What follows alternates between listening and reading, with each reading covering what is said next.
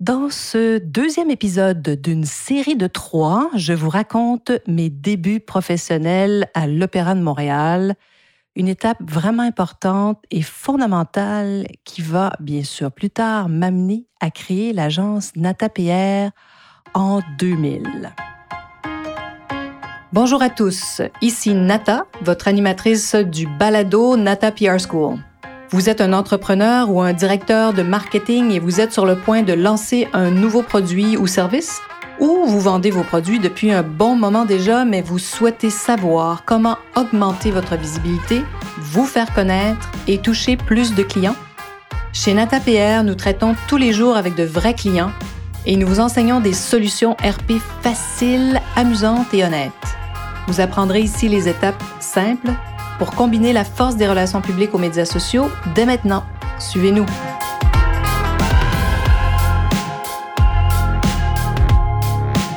Bonjour et bienvenue à ce 103e épisode du balado du podcast Nata PR School. Nous voilà au deuxième épisode où je vous raconte mon parcours personnel et professionnel afin de répondre aux questions de tous ceux qui se demandent comment on arrive à fonder une agence de relations publiques qui a aujourd'hui plus de 20 ans d'existence. Alors voilà, donc deuxième épisode d'une série de trois où je vous raconte un peu mon parcours professionnel parce que j'avais envie de le raconter tout simplement parce que on pose la question très souvent.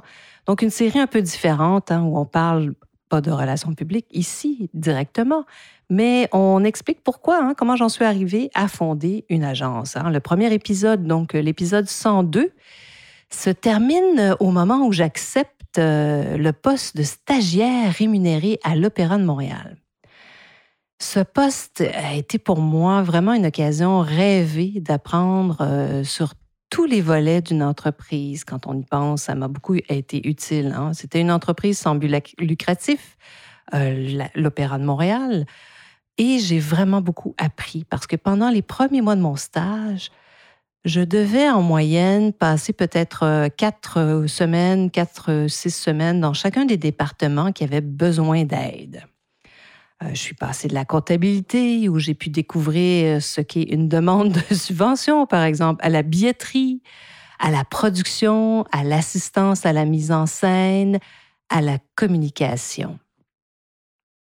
Et bien sûr, là où bien d'autres que moi se seraient ennuyés à de la comptabilité, si ce n'est pas une passion pour vous, ou à travailler à la vente d'abonnements, ben, j'ai vu là une occasion vraiment de me rendre indispensable et de devenir rapidement très efficace. J'ai compris rapidement qu'il était beaucoup plus agréable finalement de me rendre utile et de prendre mon mal en patience et de, et de me passionner par ce qui était là, puis de, de me mettre dans ce mode, voyez comment j'aime apprendre, alors je peux apprendre sur tous les sujets si je me mets dans un bon état d'esprit. C'est donc ce que j'ai fait.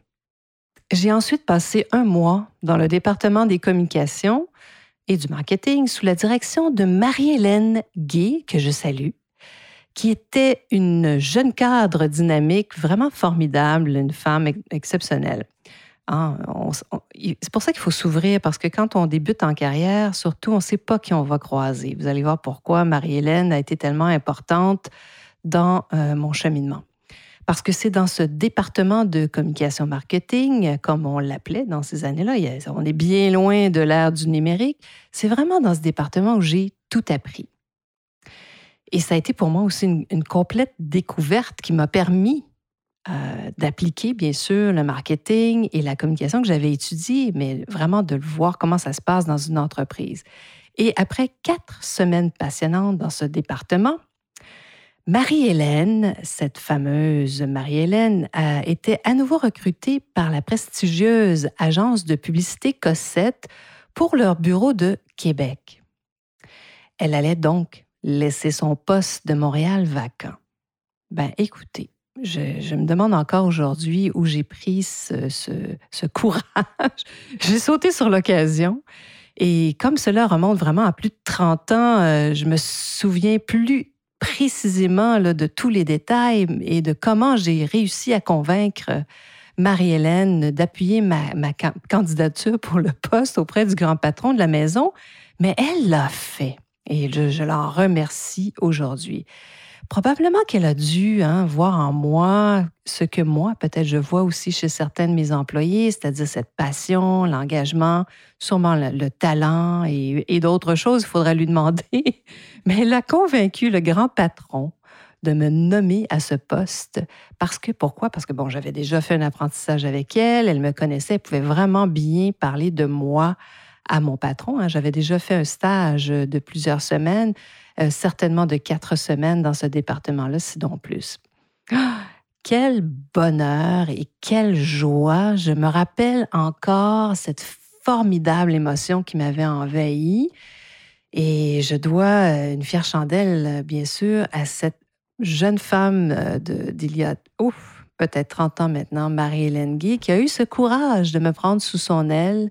Hein, elle a eu ce culot aussi hein, de, dire, ben oui, moi je pense que cette euh, jeune, jeune euh, candidate peut travailler dans le département à une époque où vraiment le, girl power d'aujourd'hui n'était pas du tout en vogue. J'ai donc passé quatre années à l'Opéra de Montréal et j'aime souvent à dire que c'est vraiment là où j'ai tout appris, du moins euh, vraiment les bases de ce qui est ma profession aujourd'hui. Pourquoi? Parce que les relations publiques sont au cœur de toute bonne communication. Hein. J'ai aussi cet avantage maintenant de comprendre mes clients, les fameux directeurs de marketing. Pourquoi? Parce que j'en ai été une directrice du marketing moi-même. J'ai été un directeur de marketing et je comprends aussi tous ces enjeux euh, avec leur patron, comment ils doivent euh, atteindre des objectifs. Euh, voilà. Donc, j'ai occupé des postes très similaires, bien sûr, pendant plusieurs années et pendant une dizaine d'années, donc, avant de créer mon agence Natapierre en 2000. Et évidemment, je ne peux me souvenir de ces années exigeantes et des plus exaltantes dans mes souvenirs. Pourquoi? Parce que j'ai eu cette chance de pouvoir travailler avec Jacques Sauvé, qui était le bras droit du grand patron de l'agence BCP, aujourd'hui euh, qui a été absorbé, euh, BCP a été absorbé par l'agence, par le groupe Publicis. Et M. Sauvé était un homme extraordinaire, d'une intelligence, d'une ouverture, d'un calme et d'une élégance exceptionnelle à cette époque vraiment où les publicitaires étaient tous hyper stressés, je pense même encore aujourd'hui, ils le sont encore.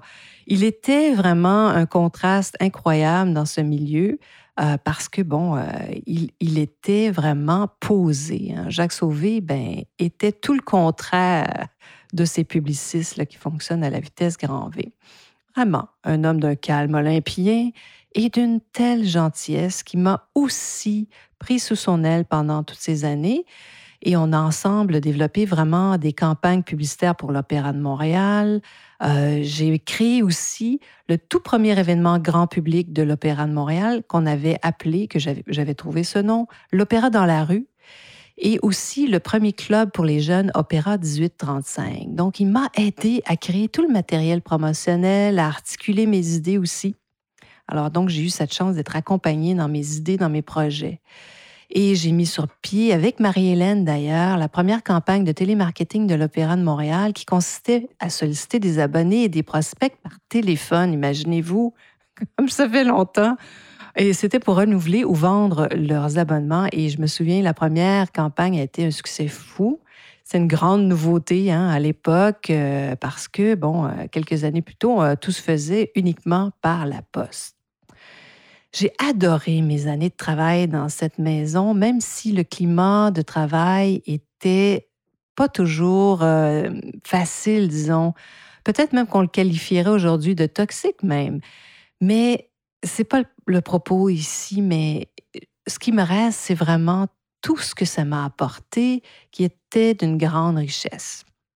Et puis bon, ben, bien sûr, il est beaucoup plus intéressant de garder en mémoire ce premier emploi professionnel et tout ce que ça m'a apporté et de vous raconter vraiment tous les bienfaits de ce poste, de cet emploi et de laisser de côté tout ce qui est euh, mauvais souvenir. C'est aussi pendant ces quatre années que j'ai développé mon réseau de contacts. Certains contacts euh, sont même devenus des amis de plus de 30 ans, si je pense à mon, mon ami Yves Bergeron, qui était producteur à Radio-Canada et je l'ai rencontré donc au, tout début de ma carrière quand j'étais à l'opéra. Et j'étais aussi, bien sûr, membre de quelques associations, dont la Jeune Chambre de commerce, où j'ai rencontré un autre jeune professionnel des assurances qui m'a vendu, hein, oui, une assurance vie que j'ai toujours. Alors, vous pouvez imaginer, quand on achète une, assurance vie à 25 ans, le coût est ridicule. Donc, je l'ai toujours gardé et ça a été un très bon investissement. Tout ça pour dire que je dis souvent à mes employés que même euh, pendant la pandémie, hein, c'est important de, de conserver et de continuer à développer son réseau de contacts. Et maintenant, justement, que la pandémie est un peu plus derrière nous, rien de mieux que de devenir membre d'un réseau professionnel pour développer euh, son carnet de contacts, ça c'est certain. Encore ici, voilà, hein, une bonne pratique de jeune professionnel que j'ai appris dès mes débuts. Après mes quatre années à l'Opéra de Montréal, il y a encore six années que je vais vous raconter dans le prochain épisode. Je trouve ça intéressant de ne pas faire de trop longs épisodes. Je pense que ça vous permet de faire une petite pause. Alors voilà, donc j'espère que cette petite pause historique vous a plu et vous inspire. Et bien sûr, n'hésitez pas à vous joindre à moi et à vous inscrire sur nos listes. Il y a plein de choses qui s'en viennent. Et donc voilà, j'espère que cette petite pause vous a plu et que vous serez des nôtres la semaine prochaine.